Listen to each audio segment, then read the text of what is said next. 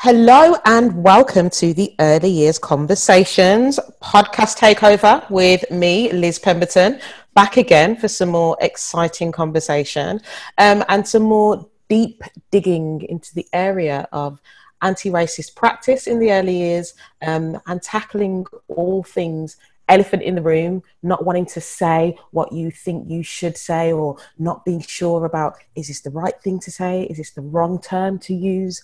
Um, and today I'm really, really happy to be joined by two fantastic women who I connected with via the powers of Instagram um, Verinda and Tanzima. I just want to kind of do a big woo woo and, and let these ladies introduce themselves. So, um, Verinda, do you want to tell the listeners who you are and what you why you're here and what you do?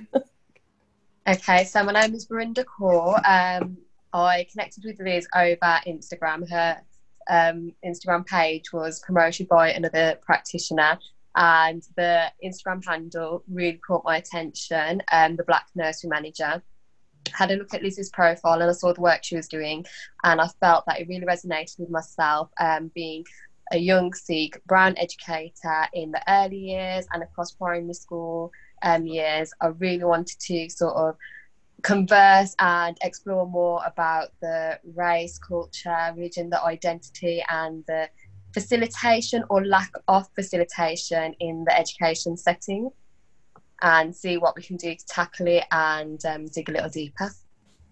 Fantastic. Thanks, Verinda. Um, and Tanzima. Um, so, my name's Tanzima Chowdhury and I'm a British Bangladeshi woman. I am an early years educator um, and I'm based in the West Midlands. Um, I've been always interested in anti-racism and promoting racial uh, equality um, and just fighting for social change. It's something I've been really interested in. But for some reason, there's been a massive disconnect of me actually doing the work in my workplace and bringing all of that knowledge and all the tools that I've learned over the years into my actual workplace. And again because of your platform and because of all these conversations that have been generated um, because of Kerry and Kay and uh, other people who are fighting for uh, racial equality especially in the education set- settings um, it's just made me reflect on my own practice and that what am I doing? How am I uh, generating change? How am I bringing about positivity uh, for the future generations for the black and brown children in my uh, setting? Um, and yeah it's just made me really reflect on am I doing enough? Am I doing anything at all? And how mm. I can uh, bring in that conversation in my own workplace uh, mm. and just, yeah, just promote it really. Fantastic. I think it's such um, a great opportunity to have these kinds of conversations and really being open and honest. And I know they're two words that are really overused, but open and honest conversations across culture, across race, across faith, but also as we slip into this place where people want to put us in this one size fits all term, BAME, which is the bane of my life, I hate. It's a really good opportunity to talk about why I think, as an opener, that term is so problematic and, and so unhelpful. Um, and I know Verinda, like we time touched on that when we were kind of initially speaking, but what are your thoughts on BAME as a term? Um, as we spoke the other weekend, you know when you mentioned how like the title is so it's quite narrow, but really, if you look at it, we've got Asian, but under Asian, you've got um, you'll have Chinese, you'll have Indian, you'll have Pakistani, but then you have Sikh, you have Hindu, you have Muslim, then oh. and then Black, you have Black um, people from different backgrounds. So it's so narrow. I mean, but yeah, it's so broad, so it doesn't really cater mm-hmm. for all of us who are mm-hmm. come under that term, if that mm-hmm. makes sense. Um, totally. So yeah, I don't think it's used accurately or appropriately. Mm, mm, mm. What do you think, Tanzima? Do you think it's something that we should get, get rid of? Yes, I think I agree with Verinda and yourself that it reduces so many of our experiences. So like my identity, my background, my history as a Bangladeshi British woman is completely different to yours as a Sikh British woman and yours as a black woman. Um, and so to use that term, it completely eradicates our different struggles Mm, um, mm, mm. and our identity and our cultures and things that help us navigate society and things that actually affect us. Um, Um, yeah, and so, if we aren't addressing those specific things to do with our specific identities, we aren't actually tackling the issues. Our absolutely. struggles are completely different, and so the solutions will be completely different too. Okay, Totally. And it's really important to talk about solutions because as we talk about struggle, we always have to talk about solution because this isn't a one way street. And I think these conversations have to tackle those solutions quite practically for children under five so that we don't perpetuate this same kind of trope of, well, you know, there's one way to tackle racism and this is what we're going to do.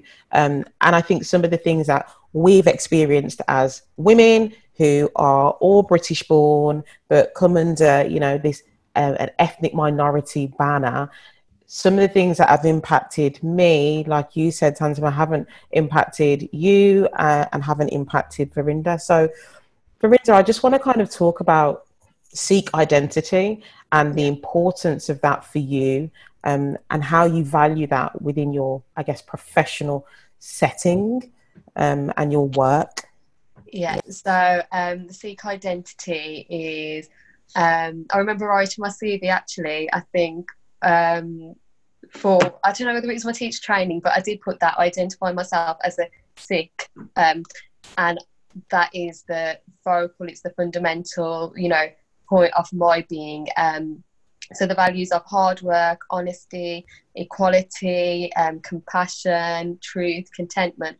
Um, there's so much I could list, but at the forefront of my profession is that I give the best that I can to all children, and it's not just like a day job that I'm there from eight till four.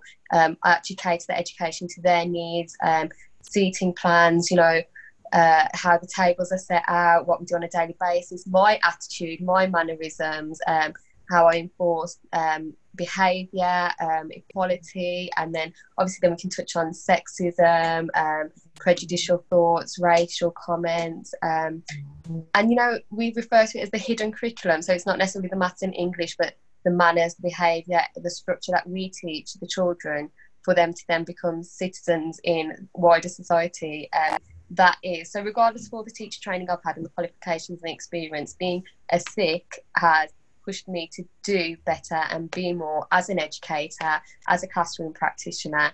Um, and I think my faith has actually encouraged me to come into teaching because it's all about sharing, it's all about learning, um, being better, doing better, helping others. Um, So it's something that I really connect with um, that has really supported me, encouraged me, and pushed me to do better. But not just for myself, but others as well, of all backgrounds, um, of all for all communities.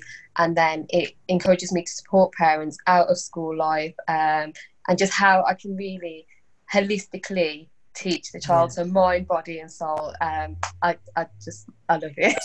Totally. I, I love that answer because don't you think it's interesting that when we are told about values, they're presented to us as, you know, the British values and what we associate with British doesn't often look like us because we're perpetuated um, this, this image of whiteness. So when we, even when we think about British in our subconscious, I mean, this is certainly for me. I don't know if it is for you, um, Tanzima uh, and Verinda. Uh, what is you know drilled into the mind of me in my psyche is that British values. I would like to see myself as British, but there's something quite exclusionary about those values. But what Verinda's just spoken about are those values in terms of that relation to Sikhism, and I think that's really interesting how narratives are, are changed and turned. I don't know how you feel about that Tanzima in, in terms of the values? Um, so yeah, like the British values, like you said, there's sort of a disconnect between what does British values look like, and you can't sort of relate to it. I think up until very, very recently, even though I was born here, even though I have British citizenship, I have a red passport, all that kind of stuff, I did not feel that I could use the term British to I like to connect it to myself, or mm. even say that I belong here, because of mm the reactions of certain people when I'm saying, "Oh, I'm British," but they're like, "But you're not white." So mm-hmm. that ignorance kind of was quite overt, and it's a lot of people's thinking that British people is and British, sorry, as an identity is only white people. Mm. Even though I might have been born here, even though I'm, I'm paying taxes, I'm, I'm a part of the society in every way that my white counterpart is. Because of my the colour of my skin, I'm not mm. seen as British. So mm. up until recently, I think I've become a lot more like I've taken ownership over it. I'm like, no, I am British.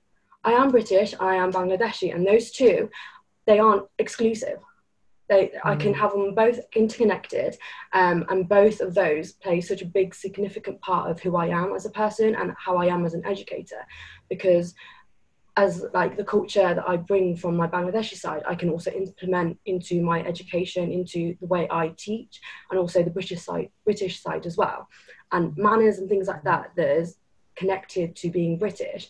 I don't think that's true. I think that's part of all cultures.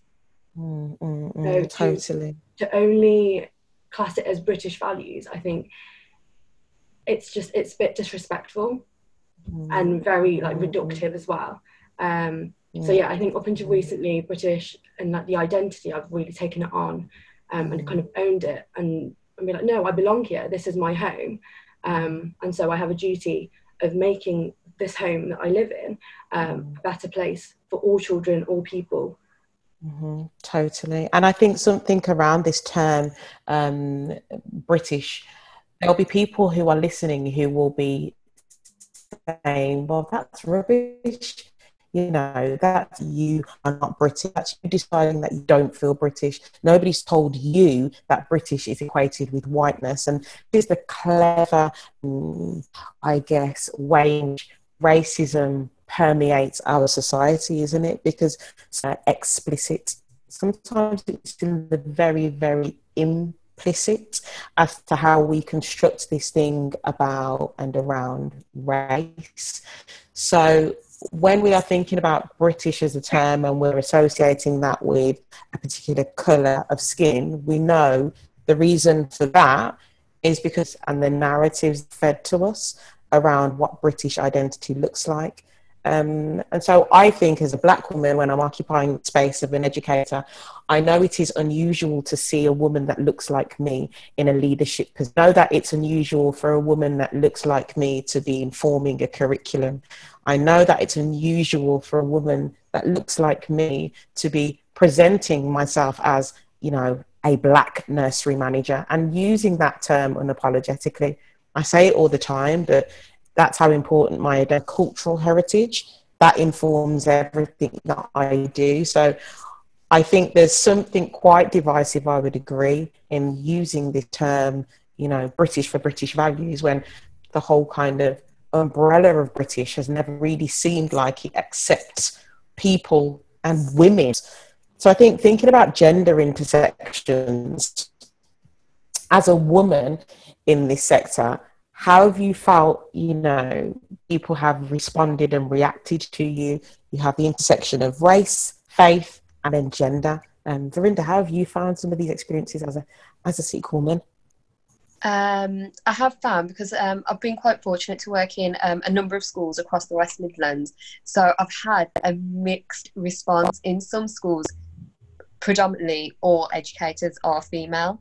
Um, and then in some schools there's been like the odd one or two males um, and I think as females in the experiences that I've had and I can only speak from those there's not necessarily we don't empower each other I think there's that lack of um, there's a lack of cooperation and you know having the same goal and pushing the children to do better sharing ideas. There's a lot of um, I can remember one school in particular it was quite toxic and I never expected that. And I don't know whether I was naive um, again, like so looking at the gender and then being one of the youngest in some of the schools I've worked at, being brown, being big, and then on top of that, obviously wearing a head covering, it's like a whole, you know, whoa.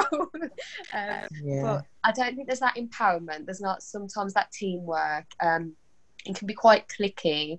Um, but I think as well, depending on your own characteristics and your own personality, um, you can warm up to some people like even parents parents will come and approach you. They might like i've been approached by parents where their children are not actually in my class.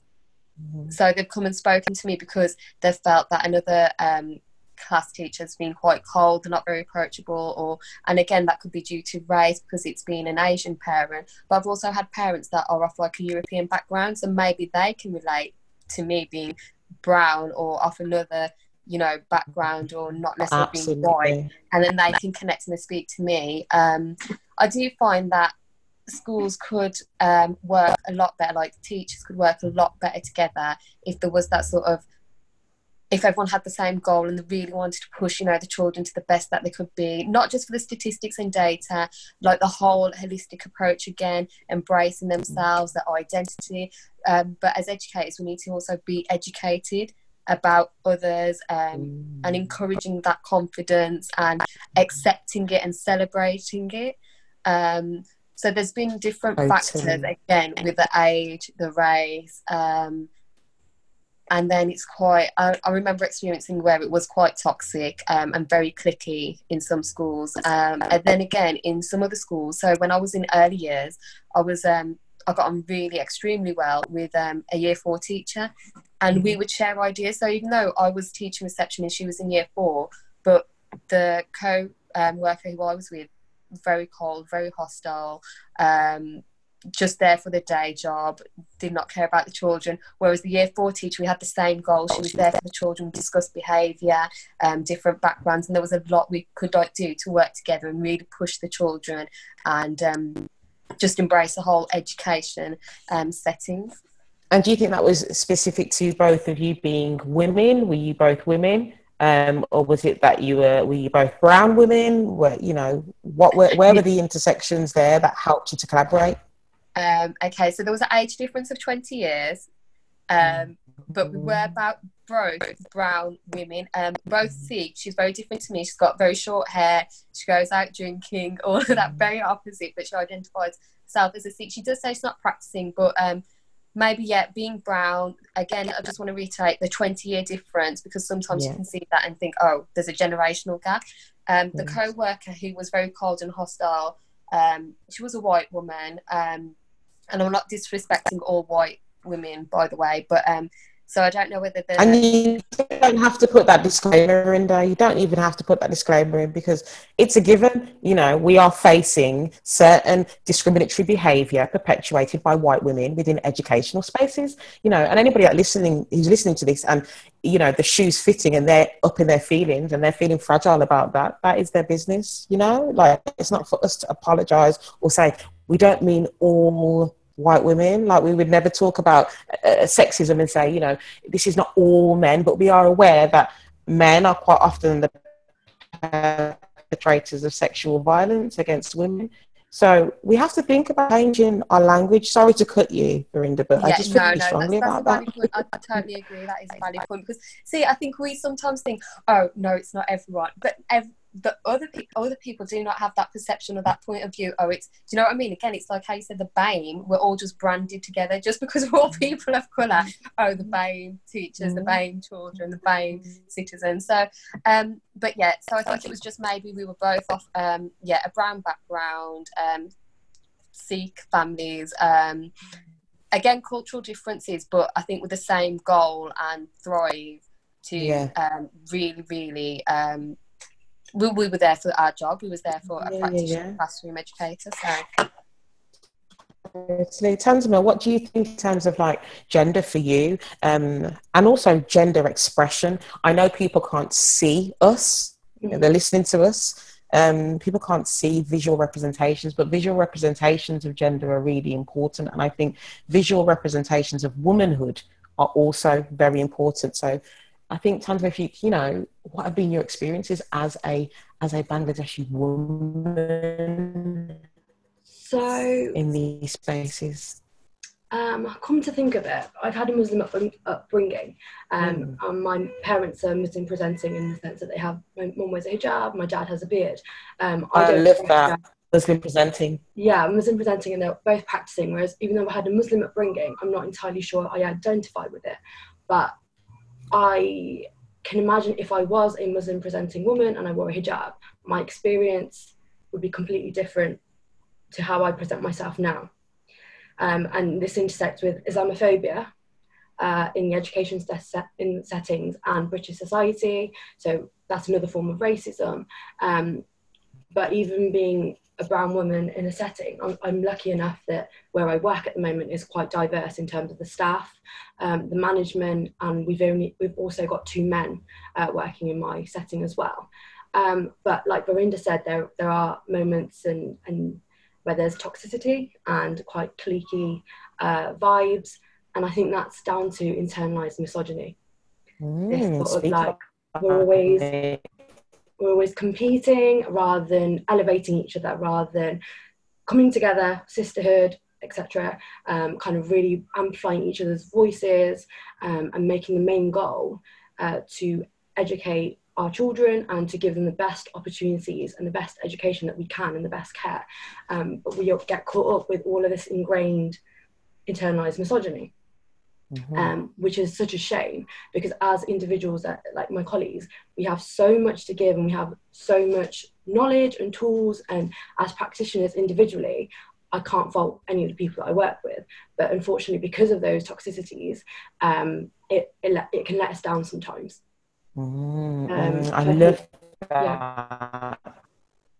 Sorry, I cut your flow. No, no. but I just thought about you talking about internalized misogyny, and it's the same kind of thing that we think about looking at how much, and I said about this in the conversation with Jane Lane, how much patriarchy plays a role in positioning us and mm. keeping us in order, keeping us in a box, and then teaching us to dislike one another because of the gender that we share. So, you know, we then say these things like, women are cliquey or women are bitchy or women are, you know, backbiting. And then we have to check ourselves with that internalized misogyny because it plays a big part in how we operate as women in a, a female dominated industry which is the sector that we work in, uh, is um, teaching, reception teaching, particularly. I think we have to really take stock of what it is that we think and think it. And I think this links into this process of learning because now we're talking about race and race conversations has become the forefront of lots of things that are happening. And we're often met with, I don't want to get it wrong. I'm scared of saying the wrong thing. I'm scared of offending. You know, I'm going to have to search internally now around my own feelings about race and what I might have said in the past. And I just think that's really kind of, um, I guess it, it, it relates, doesn't it? You think about, as I said, internalized misogyny and we think about, you know, internalized racism. It's so deeply ingrained within us we can all say that we're lovely women, but then we could go out and be like, well, don't know about her. I don't really like women. You know, I prefer being with guys. I prefer having friends. You know, speak to that. How you know? What do you think of that? Either I one of you, sorry. Sorry, I do find you know when we say um, I try. You know, I find oh, when people say, like I remember in college, someone said, I find um, I don't really have Indian friends because Indian girls are. Um, oh, I don't know what the other word. you know, but it's totally something that you hear, isn't it? Yeah, I'll just say catty. I'm sure everyone knows. then it's like, well, you're an Indian girl. Um, you know, mm-hmm. when people say like, oh, women who, oh women are so catty or um, can be high maintenance and stuff. Then it's like, but then you need to, like you said, reel back in but you are a woman so you're saying women are like that so you do, do you know what i mean again it's not all it's why why do we think that why do we think a certain um, gender or even then breaking it down to certain racial like backgrounds that those women mm-hmm. are like what how do you speculate that or where does that come from because yeah. you happen to meet one or two or you've experienced it um, mm-hmm. but don't let that experience then define that whole bunch of whether that's women um, again certain racial backgrounds. Like, yeah. I mean, that cannot, that one event or that one person cannot signify the whole group of people. Totally. I think talked about, you know, um, Muslim presenting, you know, not wearing a hijab. These things are really interesting when we look at, say, like the narrative around being a good immigrant um, and model minority and what that means because I think there's a lot of internalized feelings around that when it comes to looking at the intersection of race, when it comes to Black African Caribbean um, and Asian Indian. It is, I remember something that my parents said to me, particularly my dad, around relationships and who would be best to sit next to in school to get the right kind of influence. Make sure you speak to Jivan. Make sure you speak to Sonia. Make sure you speak to Samavia. Make sure you sit next to them because in his mind, the perception was model minority, studying, learning. And by him not saying black girls are this, that, the other, I might have in okay, well, if that means X, then this means Y. Do you know what I mean, Tanzima? I just think what you said about how you present feeds into a perception of what people believe Muslim girls to look like yeah. or to behave like. Yeah, because um, with the Muslim identity, especially women, uh, we have such an ingrained stereotype in our heads that when Muslim women, ones who wear hijabs um, or niqabs, are uh, obedient, don't have a voice, aren't educated, um, are oppressed. And these cannot be so far from the truth. If you actually spoke to a, a woman who was um, identified as Muslim and she was a Muslim presenting woman, a practicing Muslim, if you actually had a conversation with her, you'd realize all of these stereotypes are so toxic and so mm-hmm. far from the truth. And I think, obviously, I don't want to speak for Verinda, but I assume that's the same for Sikh women who are Sikh presenting as well. Um, if they have like those kind of uh, toxic stereotypes attached to them um, because we're so there's just so much ingrained racism within us and how we perceive uh, women who cover up um, and all the stereotypes that come with that and the Islamophobia um, that is attached to it. Personally, I think with the Sikh women, um, again, it's different experiences. So you might have experienced someone thinking, oh, because you wear a head covering or you're a practicing Sikh woman, you've been it's been enforced on you and whatever have you, and then um, yeah, it's quite male dominated. But then again, with different experiences, like a Sikh woman practicing Sikh woman in Sikhi, um, you know, we will have the perception people think she's liberated. Do you know what I mean? So like, um, okay, so the practicing Sikh woman, she wears um, a turban or a headscarf. She wears a kirpan, you know, and she must be liberated. She must be like connected with God or the divine. Like she's a sovereign um, being.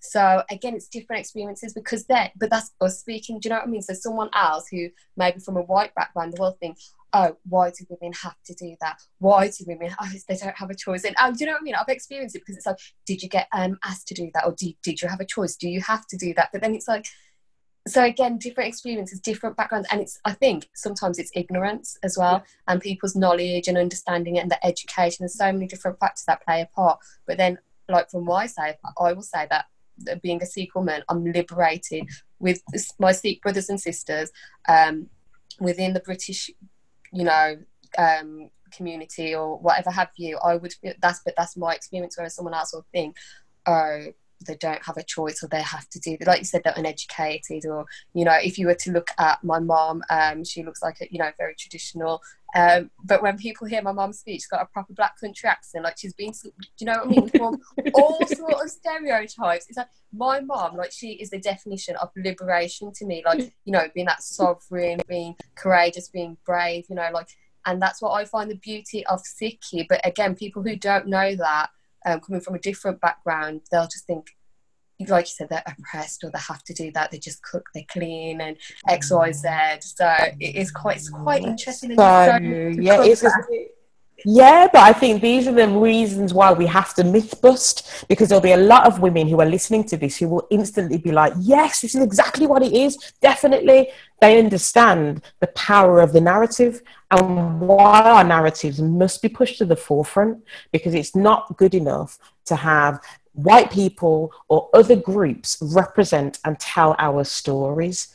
We all have our own mouths, we all have our own experiences, and we all have agency to present our lived experiences. I can see Verinda like you're eager to be like, yeah, yeah. I'm, I'm what are you going to say? I'm, agree. Sometimes we think, oh, it's like this podcast is great, but um, but with thanks to Kerry and Kay, obviously now it will reach so many more others. But whereas if it was just ourselves that had set it up and we're having the conversations, it's that mm-hmm. sort of that privilege, like okay, we need you to empower us and embrace us, but then don't take things away from us. Like you said, we don't need white people to tell you this, this, this, like the white supremacy, or you know, it's like we need that um that approval or that oh how can they define it for us like again mm. just even something so simple the term sikhism the religion is you know i, identify as a sikh my faith is sikhism has obviously due to colonializing has just been added to like um, Buddhism, Judaism, ism, veganism. So it's just there's so much to like unravel, and it's like you said,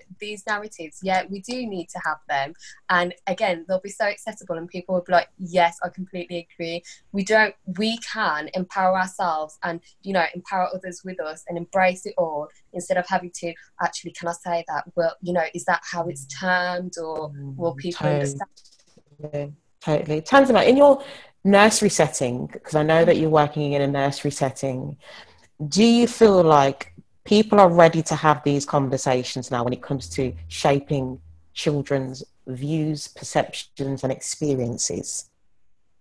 Um, I'd like to say I'm really, really hopeful, uh, just because the other day after our phone call um, about arranging this uh, podcast meeting, um, I garnered a, courage to actually go directly speak to management and just be like, I'm going on this podcast. It's about racial equality in the early years um, and just some of the concerns that I've got in our own setting. Um, because it's all great and stuff. I'm coming on here, I'm amplifying, amplifying voices of South Asian, Bangladeshi women, etc. But if I'm not putting in the work in my own setting and I'm not making changes in in the space that I'm working for long hours a day, like Monday to Friday, um, and it's going to actually directly impact the children, what's the point of doing this podcast? It, it just doesn't hold meaning, and I'm not putting my actual work in, and then I have to reflect on my intentions of being part of this podcast. So it gave me the courage to go and speak to the management within my workplace, and honestly, the conversation that it generated um, was so incredible, and um, it basically ended up being conversation about what we're not doing, that we're not doing enough, um, and our downfalls, um, and how we haven't been reflecting, we haven't been talking about these things, and um, moving on how we're going to counteract this. And the um, management even said like they don't want to do something like a like a checklist. So it's like okay, let's add more diverse books, let's add props it has to be meaningful. We have mm. to know the meaning behind it. We have to really educate ourselves. And none of this can be done unless, as educators, we are willing to learn, willing to be called out, willing to educate ourselves, um, and really unlearn any toxic thinking and biases that we have, and then learn new practices that are anti racist. Totally. And then create an environment that is anti racist. Um, so yeah i'm feeling really hopeful because it's generated this conversation and hopefully um, i'm going to be brainstorming on what i can do to bring it into the workplace and then kind of um, just create a space with all of my colleagues like a safe space where we can discuss these things and find what we can customize and fit into our workplace um, yes. and just have those uncomfortable conversations but well needed conversations um, to really kind of rethink what we're doing and really, really reflect um, on everything that we've done and what we're going to continue doing.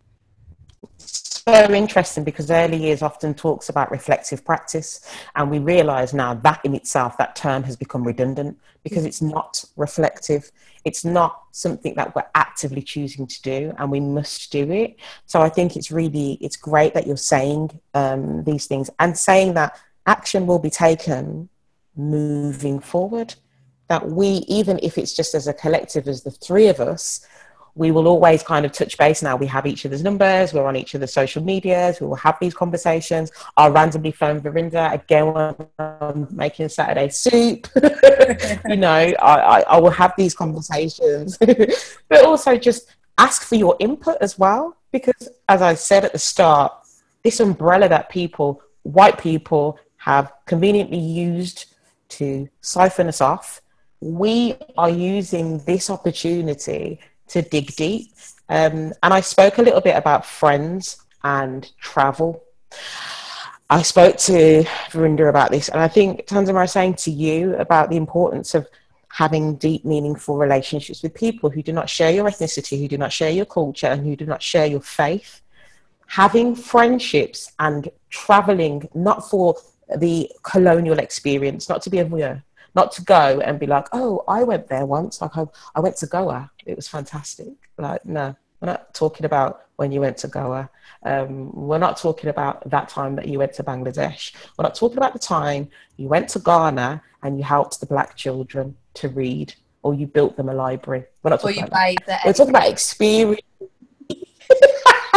yeah, yeah, yeah. the elephant. Do you know what I mean? Um, we have to move away from that because that in itself is a, a form of white savior complex. And it's very dangerous because it builds again and feeds into the same narrative of poor us, we need saving, we need helping, we need educating. Um, Tanzima's just rolling her eyes and it's so funny because it's important to, you know, move away from that. Travel is key and having friendships that are really rooted in a mutual respect and an actual mutual love of one another, aside from everything else, are the starting points.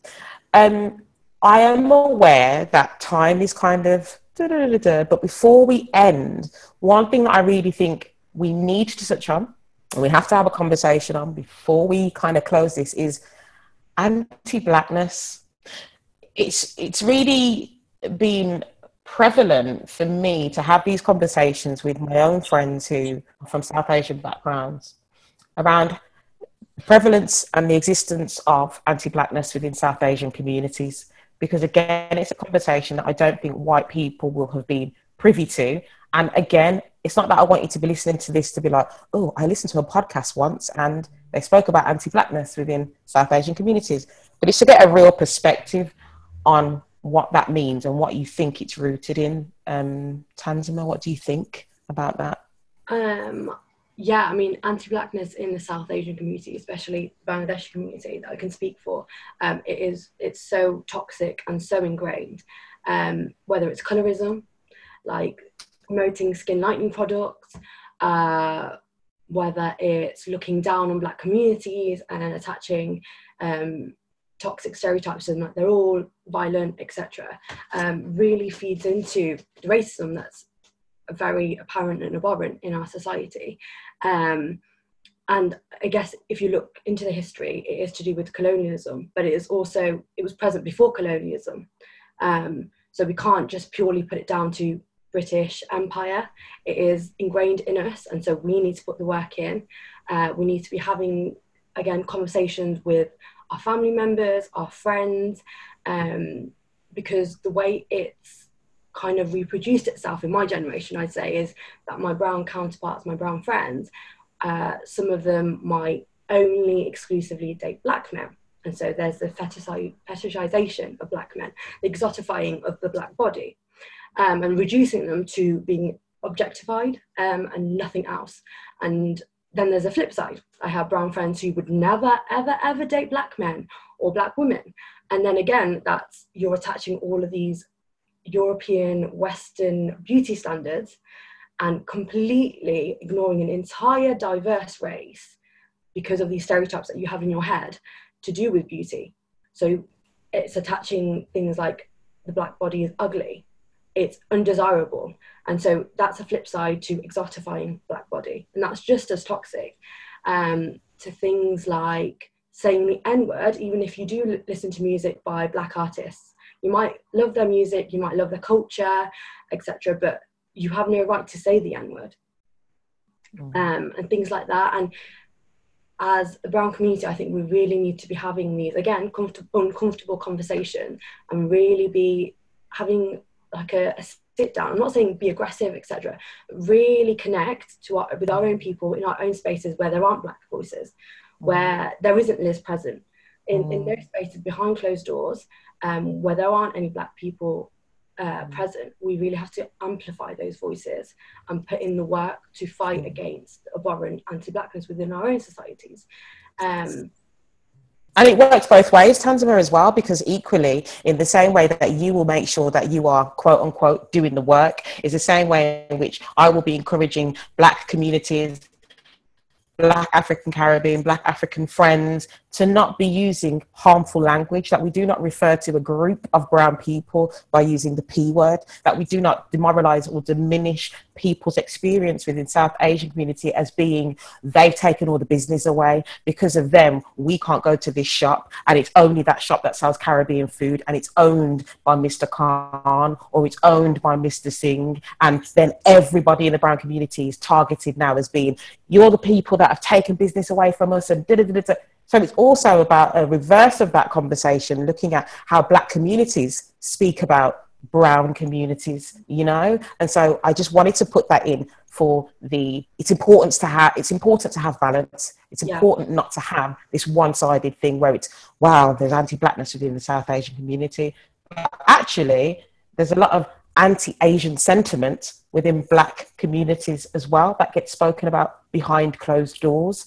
Um, Verinda, what's your view? Um, I completely agree with what you've both said. And again, it's falling into that trap. Like, you know how you said about the travel, don't just travel there for the culture and the Instagram post. It's like we're falling into that trap of, oh, we've heard this. Um, like you said, the European standards, the Western standards, the comments that are made. And you know what? It's so cleverly done and it's um, it's being ingrained and you know, like how certain advertisements are shown and children's books and you know uh, disney films like for one when there's an evil character you know they're somewhat darker and you know what it just goes even like further back to um jesus's images where jesus is shown as a white male if jesus jesus comes from um the Middle East, well, would he have looked like that? So, do you know, there's so many different factors that Absolutely. are put in place, and it's so cleverly and systematically done. So even on social media, TV, and so many years and years, decades, centuries ago that now we've got to all unlearn.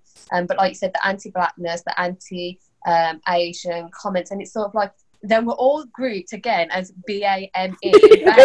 But then, do you know what I mean? You group, but then we're separated and like we're diverse and like divided amongst ourselves. So we're all grouped and oh, we're all ethnic and exotic. Exactly, exotic. Yeah, yeah, yeah. And it's always this othering, always this othering. And I just think to bring it back to early years, to bring it back to children under five, having these conversations will inform people about what the internalized notions of, of race mean to so many children you know before they've even got to secondary and primary school yeah. before they've even got out of the house because we as communities we as adults we as people we as educators we hold these things we have them so it's obvious that we're only, you know, we're going to pass them down through generations if we're not actively thinking about unlearning those things. So I think it's excellent to speak about these things. I am really appreciative that both of you have been so free and open and generous with your time, um, and also just for showing me um, a level of love um, and responsiveness because neither of you had to speak to me when I was like, guys, hi, do you want to be my friend? like, you know, you both could have been like, this Black manager lady is absolutely wacky racers. But, um, you know, I really appreciate it. I really, really do. So thank you so much, ladies.